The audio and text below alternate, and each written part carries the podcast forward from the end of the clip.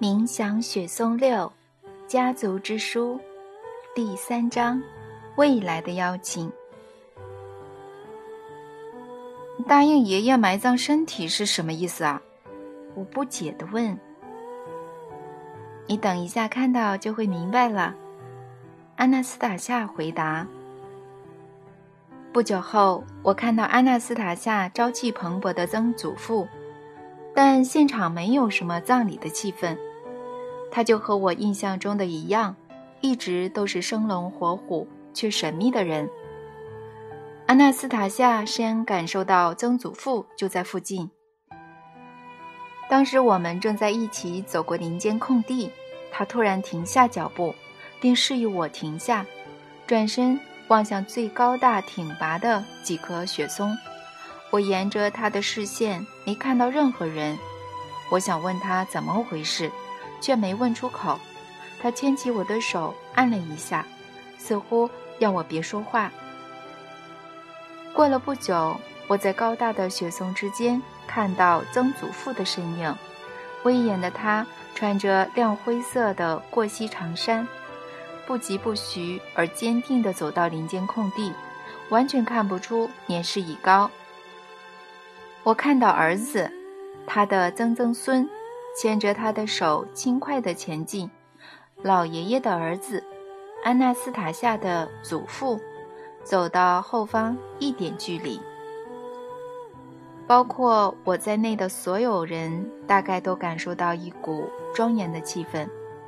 只有走在老爷爷身边的孩子，表现出自然不造作的样子。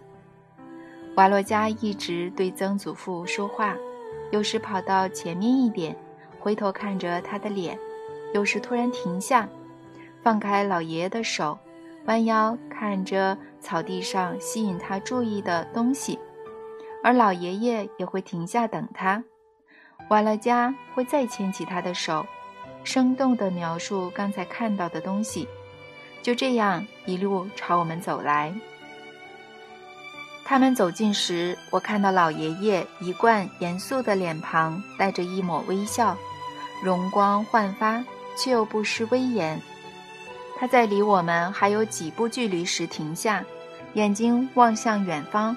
现场鸦雀无声，只有瓦洛加快速地说话：“爷爷，前面是我的爸比和妈咪，他们都是好人。爷爷，虽然你的眼睛看不到，但还是感受得到，而且我看得到。你可以透过我的眼睛看到好的事物。”亲爱的爷爷，这样对你也会很好。瓦洛加接着转向我们，忽然用更欢乐的语气宣布：“妈咪和爸比，我们刚才一起泡澡时，我突然懂了，所以答应让摩西爷爷的身体死亡。我们已经找到埋葬摩西爷爷身体的地方了。”瓦罗加的全身和头靠着曾祖父的大腿，威严且一头灰发的他，小心而温柔地摸摸曾孙的头发。他们的互动充满了爱、温柔、互相了解和幸福，让我觉得他们这样讨论葬礼非常奇怪。依照我们的做法，我会叫儿子不要多嘴，说曾祖父看起来还很硬朗。长寿，即使面对奄奄一息的老人，我们也一定会这样说。我的话已经到了嘴边，阿纳斯塔夏却突然握紧我的手，让我不敢说话。曾祖父对着阿纳斯塔夏说：“我的曾孙女阿纳斯塔夏，你创造的空间是如何被你的思想限制呢？”我的思想和梦想已经合二为一，没有受到任何限制。安娜斯塔夏回答。曾祖父又问了一个问题：人类的灵魂渐渐接受你所创造的世界，告诉我，是哪种能量激发你的创造呢？让树木长大、花苞绽放并开花的那种能量。哪些力量可能阻碍你的梦想呢？我梦想时没有模拟任何阻碍，路上看到的障碍都能克服。我的曾孙女阿纳斯塔夏，你有完完全全的自由，请你命令我的灵魂在你觉得合适的地方化为肉身吧。我无法允许自己命令任何灵魂，灵魂是自由的，是造物者的创造。但我会梦想，亲爱的爷爷，梦想你的灵魂在最美丽的花园找到合适的化身。接着一阵沉默，曾祖父不再提问，瓦洛加又趁机对他滔滔不绝。我也不会命令你，爷爷。但我会诚心恳求你的灵魂尽快的在地球上化为肉身，再变年轻成为我最好的朋友，或者为我成为另一个人。嗯，我不是命令你，嗯，我只是在说，嗯，亲爱的摩西爷爷，让你的灵魂在我的体内，伴随在我左右吧。威严的老翁听完这些话后。转身面对瓦洛加，缓缓地单膝跪下。他接着双膝跪下，低下灰发苍苍的头，将孩子的小手放在嘴边亲了一下。瓦洛加双手环绕他的脖子，在他耳边飞快地低语。年迈的曾祖父从跪姿起身，旁边只有一个小孩帮他。直到现在。每次想起这个场景时，我仍不明白当下是怎么回事。曾祖父只有牵着瓦洛加的手，没有靠着任何东西起身。起身后，他朝我们走了一步，对我们鞠躬，接着默默地转身，牵起曾孙的手，一边聊天一边离开。年纪较小的祖父跟在后面，没有打断他们的对话。我现在明白，阿纳斯塔夏的曾祖父要永远离开，安详的死去。我目不转睛地看着孩子和老翁的背影。阿纳斯塔夏跟我说过，他对现代丧礼和葬礼的看法。我还在前几本书中谈过，他和所有家族成员，包括过去和目前住在泰加林的亲人，一致认为不应该设公墓，这种地方。就像垃圾场，人类把没有生命的身体当作无用的垃圾丢弃。他们认为，人之所以害怕公墓，是因为人类在那里制造的一切有违自然。他们相信，正是因为亲人觉得去世后一去不回，脑中有这样的想法，才会让逝者的灵魂无法化为全新的肉身。回想过去看过的葬礼，我也开始同意他们的看法。葬礼大多矫揉造作的场面，看看亲人为了死者伤心欲绝的样子。但是过没几年，去一趟墓园就会发现，很少有坟墓过了十几二十年还受到细心的照料。公墓的工作人员甚至会把无人照料的坟墓挖成新的墓穴。没有人记得入土者，他们在地球上的一生没有遗留任何东西，甚至无人在乎有关他们的记忆。如果落得如此下场，当初为何还要诞生生存呢？阿纳斯塔夏说：“逝者的身体应该埋在自己的家园，不需特别设立公墓。那里长出的花草树木会是肉体生命的延续。这么一来。”离开肉体的灵魂更有机会美好的再度诞生。逝者生前必须思考，在家园创造爱的空间，让后代子孙生活其中并接触成长的万物，也就是接触父母的思想，照顾父母的创造。爱的空间也会照顾生活中其中的万物，永远延续我们地球上的生命。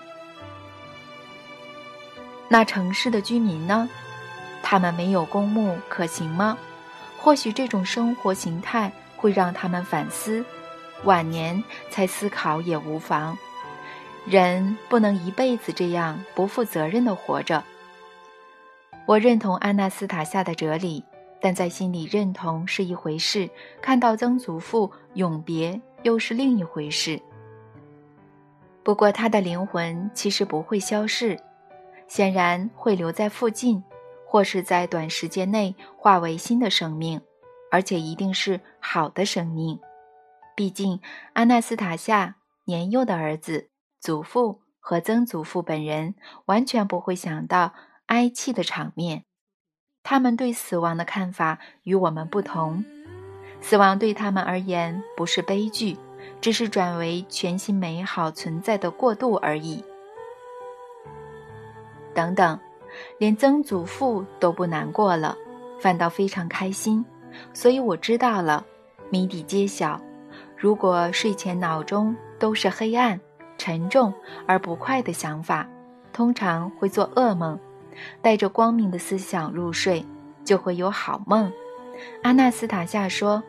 他还说：“死亡不是悲剧，只是一场梦，长短并不重要，应该让梦承载美好的思想，灵魂才不会受苦。人类可以透过思想为灵魂创造天堂乐园。”或其他任何事物。曾祖父也明白这一点，所以没有痛苦。但在人生最后的数小时内，他为何看起来如此开心呢？事有蹊跷，他不可能毫无来由地笑成那样。但究竟怎么回事呢？我转头看到阿纳斯塔夏，他离我有点距离，双手伸向阳光。口中念念有词，似乎正在祈祷。太阳一会儿被云遮住，一会儿绽放耀眼的光芒，照在安娜斯塔夏滑落脸颊的泪水上。但她的脸上不是忧伤的神情，反而非常平和。她一下喃喃自语，一下又仔细聆听，似乎有人在回应她。我站在原地等待。不知为何不敢走近，或甚至发出声音。等他转身看我，并朝我走来时，我才开口问：“你是在祈祷曾祖父的灵魂安详吗，阿纳斯塔夏？”曾祖父的灵魂会非常安详，只要灵魂有所渴望，就能重新获得在世的生命。我是为我们的儿子祈祷。恳求造物者给他更多力量，弗拉迪米尔，我们的儿子完成了现代只有少数人可以辨别的成就，接受曾祖父透过灵魂给他的所有力量。他的年纪还小，较难承受化为一体的众多能量。但为什么经过刚刚的事情后，我没有看到儿子出现特别的变化呢？弗拉迪米尔，曾祖父跪下时，我们的儿子说了特别的话，意思只有领悟造物者创造过程的人才能明白。或许孩子尚未完全理解，但他真诚且坚定地告诉曾祖父，他能将曾祖父和他的灵魂留在世上。我自己没办法说这些话，我在体内感觉不到这种力量。我发现曾祖父听完这些话后，看起来更容光焕发了。对，很少人到了晚年还能听到这些话。曾祖父从孩子的口中听到未来的邀请，或说是未来的化身。看来他们深爱彼此喽。弗拉迪米尔，我们的儿子曾要求曾祖父继续活着，但他实际上没办法活了。他因为无法拒绝孩子的要求而继续活下去。不过这怎么可能呢？非常简单，但不是每次都这么简单。你们的医生毕竟也能把没有意识或生命迹象的病患救回，而且不止医生，亲人也能把没有意识或昏厥的人唤醒或摇醒，让他继续活下去。曾祖父的意志和爱让他完成曾孙要他活下去的愿望。他的祖先是数百年来做过许多大事的祭司，他甚至用过意志和凝视阻止某场前所未有的爆炸，却因此失去视力。怎么凝视呢？凝视难道可以阻止爆炸？可以，如果全神贯注的凝视，心中相信人类的力量，所向披靡的意志，就能办到。曾祖父知道哪里快要发生灾难，于是到了当地。但他的预测迟了一些，抵达时已经爆炸了一次。他站在致命源头的前方。利用凝视驯服已在空间显现而流窜的黑暗力量，当时只爆炸了一次，黑暗力量尚未完全凝聚，仍可能再有两次爆炸。所以曾祖父当时若有半点迟疑，弗拉迪米尔，他最后没让爆炸再度发生，但也失去了视力。不过，为什么你这么担心曾祖父赋予儿子的能力呢？我认为我和你给他的能力已经够了，我还教他隐藏多余的能力，别让自己看起来与众不同。我希望儿子走入世界定居，表面上不能与他人不同。毕竟不出风头才能做到很多事。但刚才发生不可思议的现象后。我们的儿子现在是谁？他的使命为何？都是你我必须思索的问题。所以我才恳求造物者给他力量，保有孩子的纯真，哪怕只是一点也好。阿纳斯塔夏，虽然你现在很担心，但我觉得在各方面，你的教育才是问题所在。你太常谈论灵魂和人类的使命。教他阅读有关共同创造的怪书，才会让他形成这么特别的世界观。这种年纪的小孩何必知道灵魂和神呢？你看，他叫我爸比，又说自己有父亲。我知道他把神称为父亲，但这连我都难以理解了。你还塞他这么多资讯给他，所以我才说你的教育有问题。弗拉迪米尔，你还记得我怎么回答曾祖父吗？我说自己无法命令任何灵魂。儿子虽然也听到我的回答，但所有比我崇高的力量允许他以不同的方式行事。不过你别担心，虽然儿子现在可能会用不同的角度看我，但我会知道怎么回事的。不久后，他会比我们两人加起来。还要强壮，这样很好呀。每个世代都要比前代强大、聪明。你说的当然没错，弗拉迪米尔。但如果有人比同代的人强大、睿智，也是令人难过的事情。什么意思呢？我不懂为什么你会说令人难过，阿纳斯塔夏。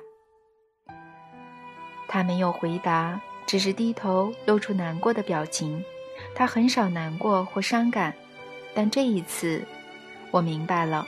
我明白这位西伯利亚泰加林的美丽隐士阿纳斯塔夏面临何种可怜的悲剧。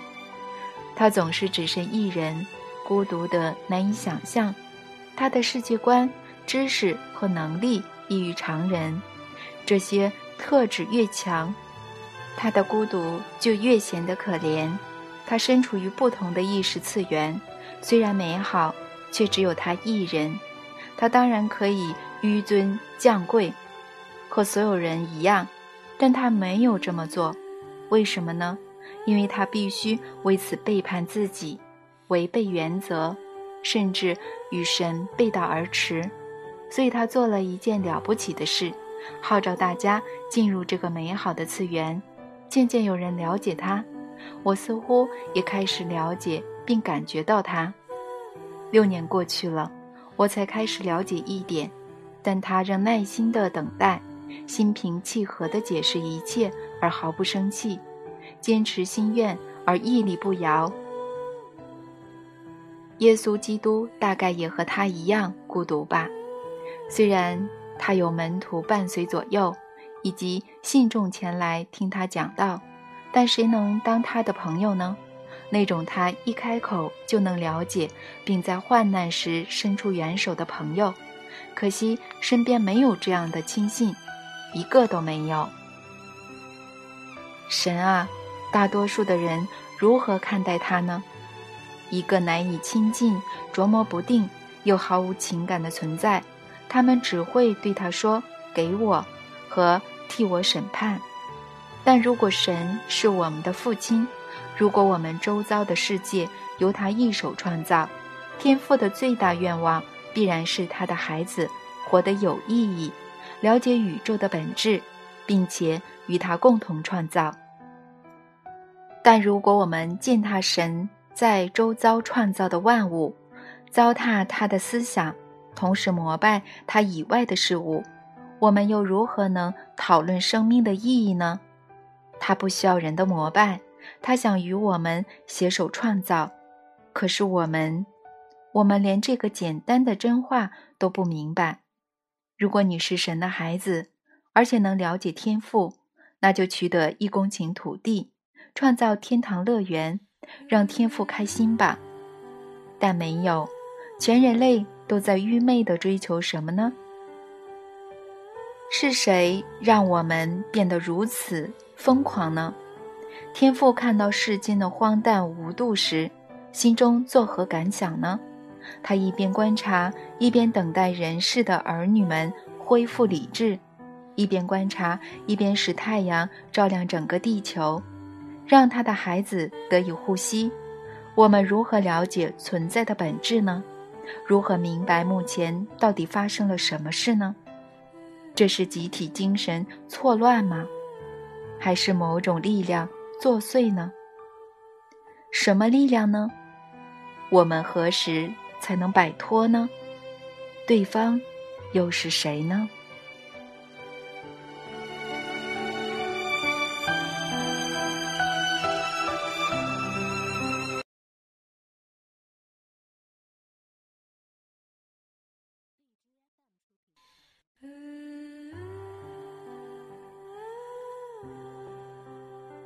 冥想雪松六，家族之书，第四章：沉睡的文明。以下对话发生在第二天，我和阿纳斯塔夏静静地坐在我一向喜欢的湖边，时间接近傍晚，但尚未变冷，徐徐微风从不同方向拂过身体，似乎是特地为我们带来泰加林的不同芬芳。让我们的心情愉悦起来。阿纳斯塔夏隐约露出笑容，看着湖中的倒影，他感觉在等我问出想知道答案的问题。我却无法将这些问题浓缩成简短又具体的几句话，脑中想到的问题无法传达我主要想知道的事情，所以我拐弯抹角地说。阿纳斯塔夏，你知道我用了很多你的话写书，虽然我没有马上明白这些话，但我最不解的不是这个，而是大众对他的反应。认识你以前，我是企业家，和大家一样工作，希望拥有更多钱，我可以尽情喝酒，与三五好友狂欢，但从来没有人像现在媒体这样大肆批评我和我的公司员工。说来奇怪，我以前赚钱时不会挨骂，但自从出书后，开始有人写文章骂我。他们说我是爱钱的企业家，还骂我门外汉、愚昧无知。骂我也就算了，但他们连我的读者也不放过，说他们装神弄鬼、宗教狂热。天晓得他们怎么说你？他们怀疑你根本不存在，或说你是异教徒之首。媒体看来很奇怪，西伯利亚住了很多少数民族，各有不同的文化和信仰，有些还有萨满，但从来没有人说过他们的坏话，反而呼吁保存这些民族的文化。你独自住在这里，外加祖父和曾祖父，现在还有儿子。你们虽然毫无所求，所说的话却造成巨大的回响。有些人因为你的话开心、兴奋，并开始付诸行动；也有一些人毫不掩饰的攻击、谩骂。为什么会这样呢？弗拉迪米尔，你自己不能回答这个问题吗？自己？对，自己。我脑中有个非常奇怪的想法，我总认为人类社会有某些未知的人或力量，渴望人类受苦。这些负面的力量依靠战争、毒品、嫖妓和疾病持续壮大，不然要怎么解释呢？他们不会攻击关于杀人的书或者女人衣不附体的杂志，反而讨厌描写自然和灵魂的书。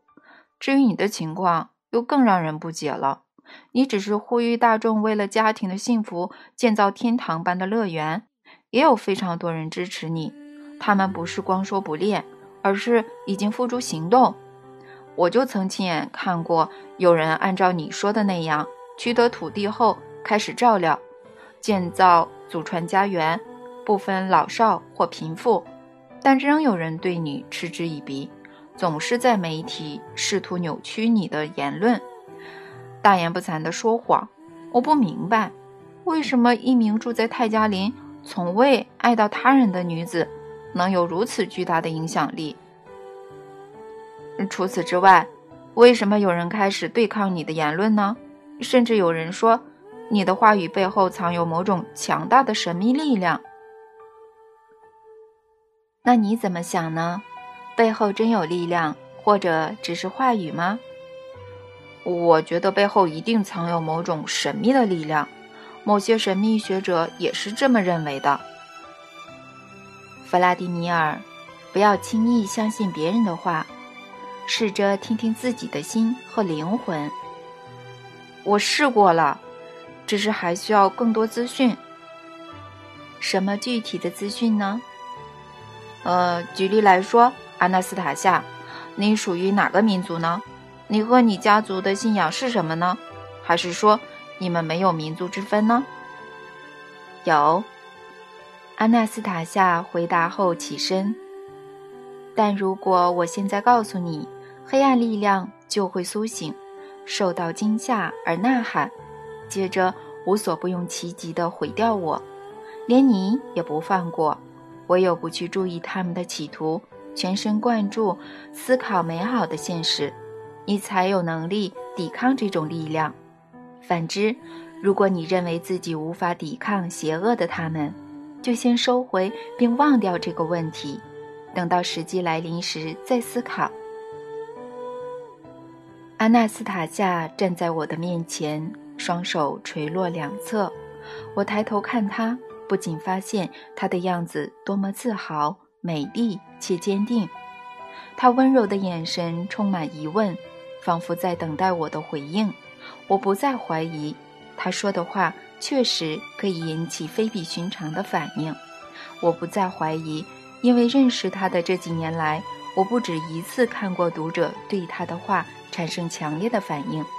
我也不怀疑他说的风险可能存在，但我仍回答：我不怕。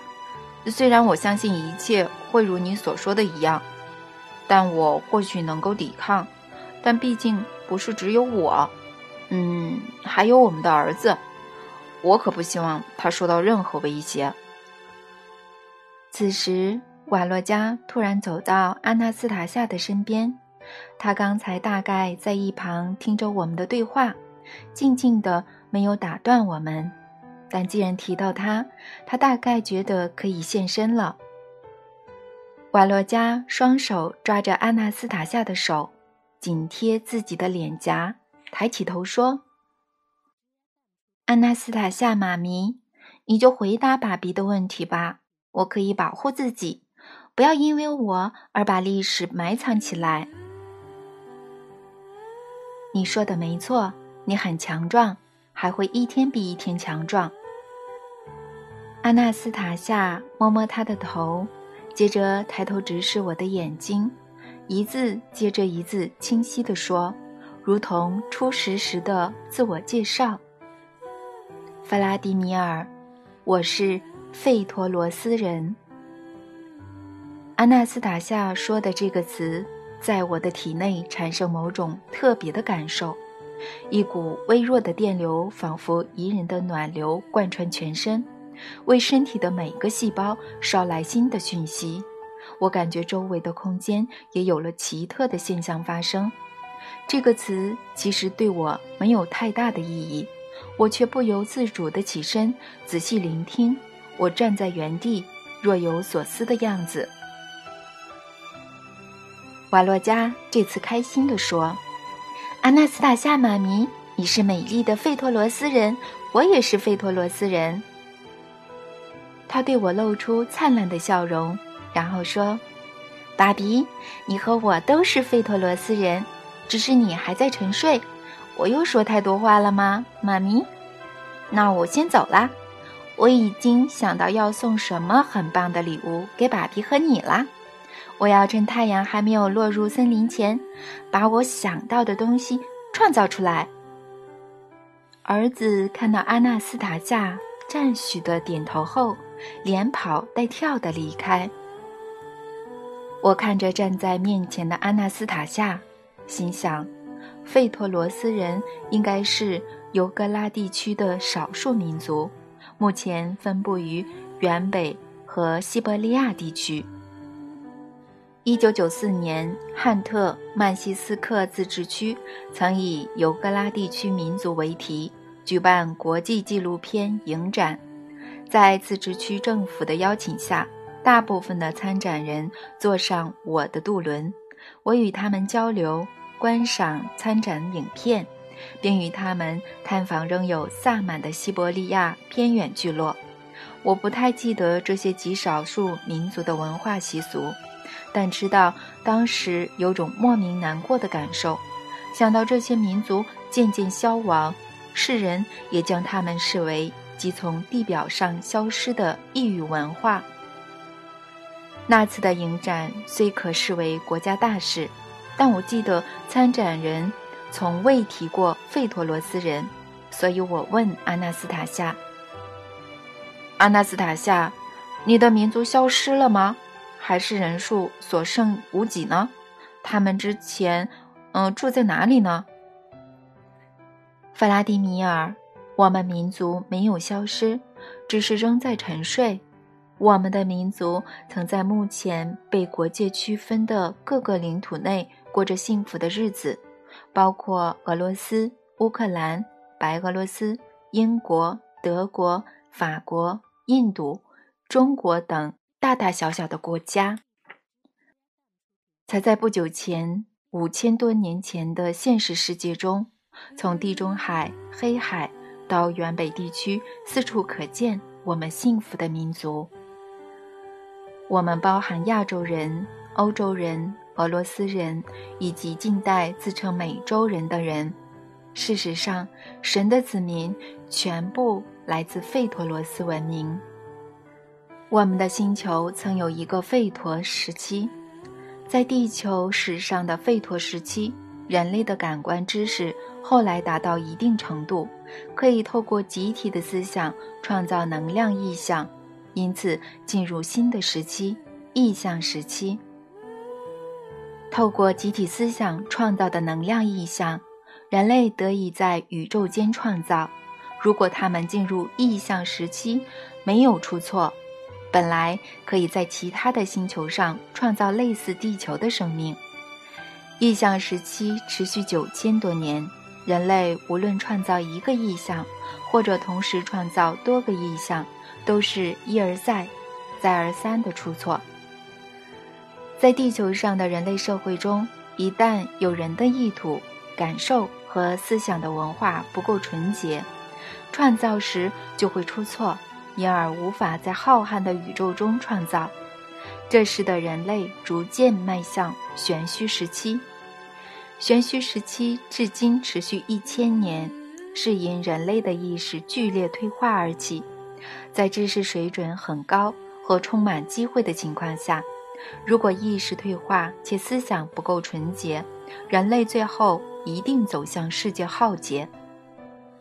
这在地球数十亿年的历史中就曾发生过很多次。人类目前仍生活在玄虚时期，照理说会再度发生世界浩劫，应该要发生的，但期限已经过了。我们已度过玄虚千禧年的最后时期，现在人人都要思考自己的使命、本质以及过去的错误，协助彼此回顾历史。从中找出错误，这样地球才会出现前所未有的幸福年代。宇宙也在兴奋且满怀期待地等待。黑暗力量目前仍无所不在，凌驾在大部分人之上，不择手段地控制人类的心智。但这种力量当初没有发现，费陀罗斯人。早在五千年前就有异于常人的行为，意识扭曲产生的意象，企图统治世人，使地球首度发生战争。人类受到意象的指引而开始自相残杀，这在地球已经发生过很多次，最后都导致世界浩劫。但在那一次，费托罗斯文明末在非物质层面上参战。这是前所未有的。世界大大小小地区的费陀罗斯人反而关上自己部分的意识和感觉，人类似乎一如往常的活在地球上，生小孩、盖房子，听命于入侵者。费陀罗斯人看似顺从黑暗力量，但这里有个很大的秘密：沉睡而未被征服的费陀罗斯人仍活在。所有存在层面，这个幸福的文明至今仍在沉睡，会睡到有人清醒过来，寻找创造意象的错误为止。必须找出将地球文明推向目前局面的错误。一旦完全准备地找出错误所在，沉睡的人就会听见清醒的人说话，而开始唤醒彼此。至于是谁想到这个方法？我说不出来，但肯定是接近神的人。你身为费陀罗斯人，应该试着清醒一点，然后回顾历史。多个大洲都有我们的族人仍在沉睡。三千年前，我们的民族只在现属俄罗斯的领土生活，当时的黑暗力量已经笼罩全世界，唯有在这个现称俄罗斯的孤岛上。住着幸福的费陀罗斯人，他们必须迫切的要再撑过一千年，必须决定如何将知识传给后代，反思地球发生的事，以及思索如何避免未来重蹈覆辙。最后，他们在这座岛上生活了一千五百年，他们抵抗外来入侵，但不是在物质层面上，黑暗力量已掌控地球上。所有人的心智，祭司开始凌驾于神之上，决定创造自己的玄虚世界，已经毒害全球三分之一的人口。然而，没有黑暗力量可以伤害我们这座现称俄罗斯的岛上的族人。但一千五百年前，这座最后的岛也陷入沉睡，地球的文明理解神的民族。开始沉睡，为了在全新现实的曙光中苏醒。黑暗力量以为永远毁掉了他的文化、知识和灵魂的渴望，所以至今仍对世人隐瞒俄罗斯民族的历史。事实上，这样做有更大的意图：隐瞒俄罗斯历史，让人类迈向美好世界的跳板，等于是在隐匿曾活在世上的幸福文明。不让你们像幸福文明的祖先一样，拥有理解神的文化、知识和感受。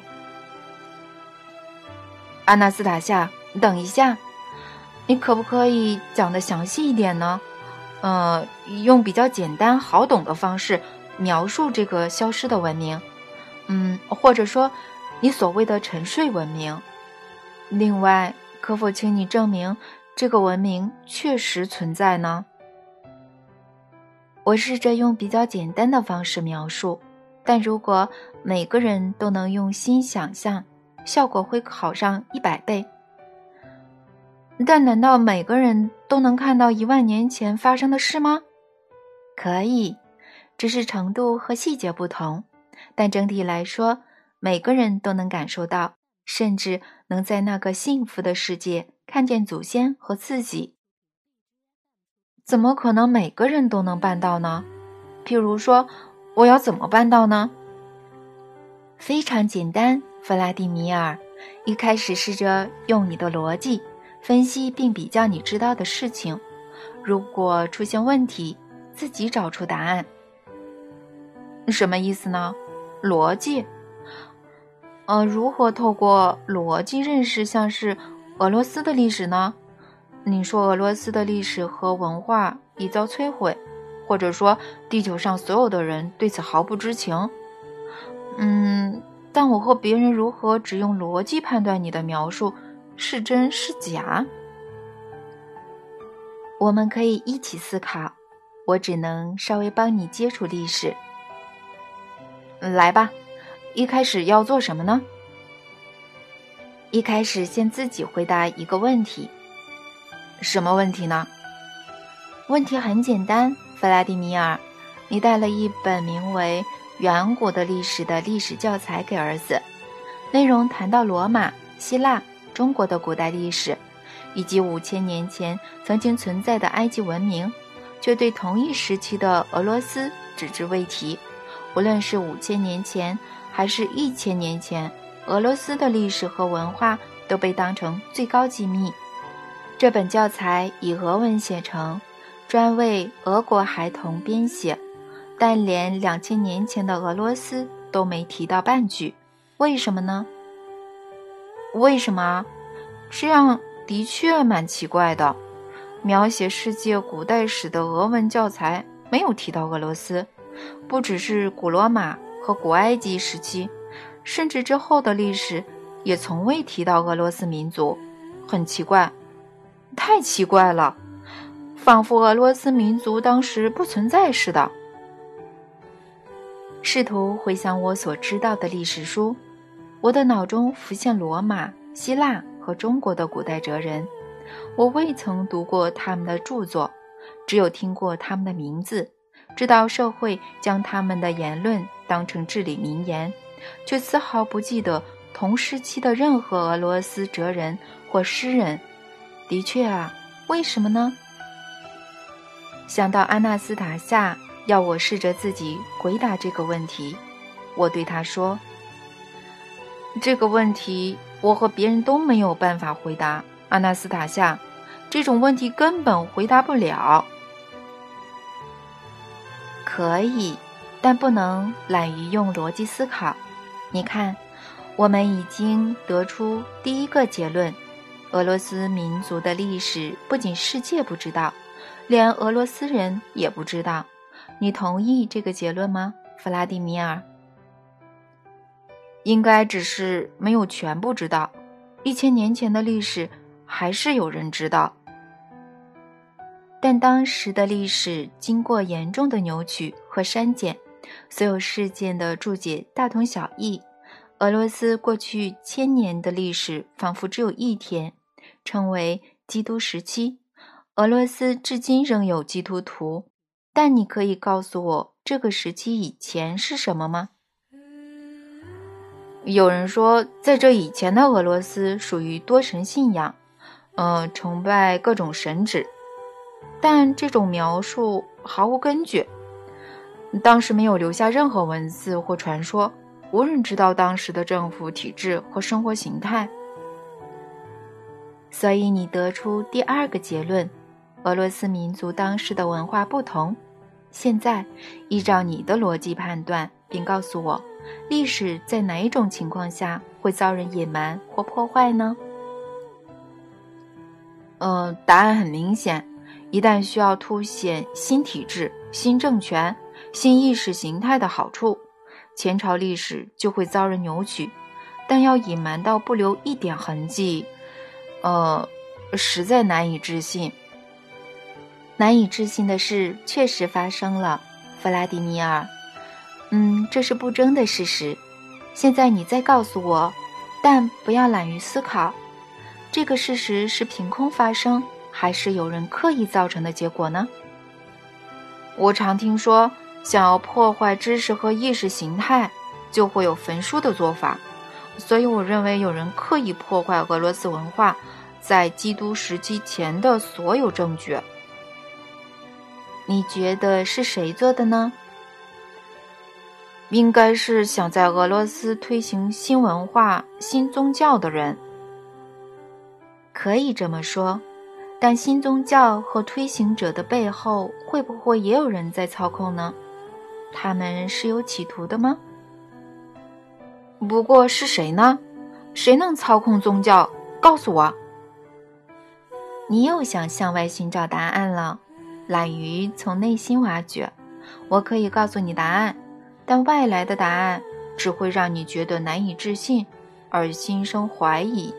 唯有打开灵魂和逻辑，哪怕只是苏醒一点也好，才能从内心听到答案。我不是懒惰，只是从内心寻找答案需要花很久的时间。你还是把你所知的历史告诉我吧。如果我有疑惑，我会再提出问题。我不会一味相信你说的历史，而是照你的意思，从今以后都用自己的逻辑查证。那就如你所愿，但我只会说个大概，让大家自行填补或想象历史的细节。现在、过去和未来的事实，只能靠自己的灵魂判断。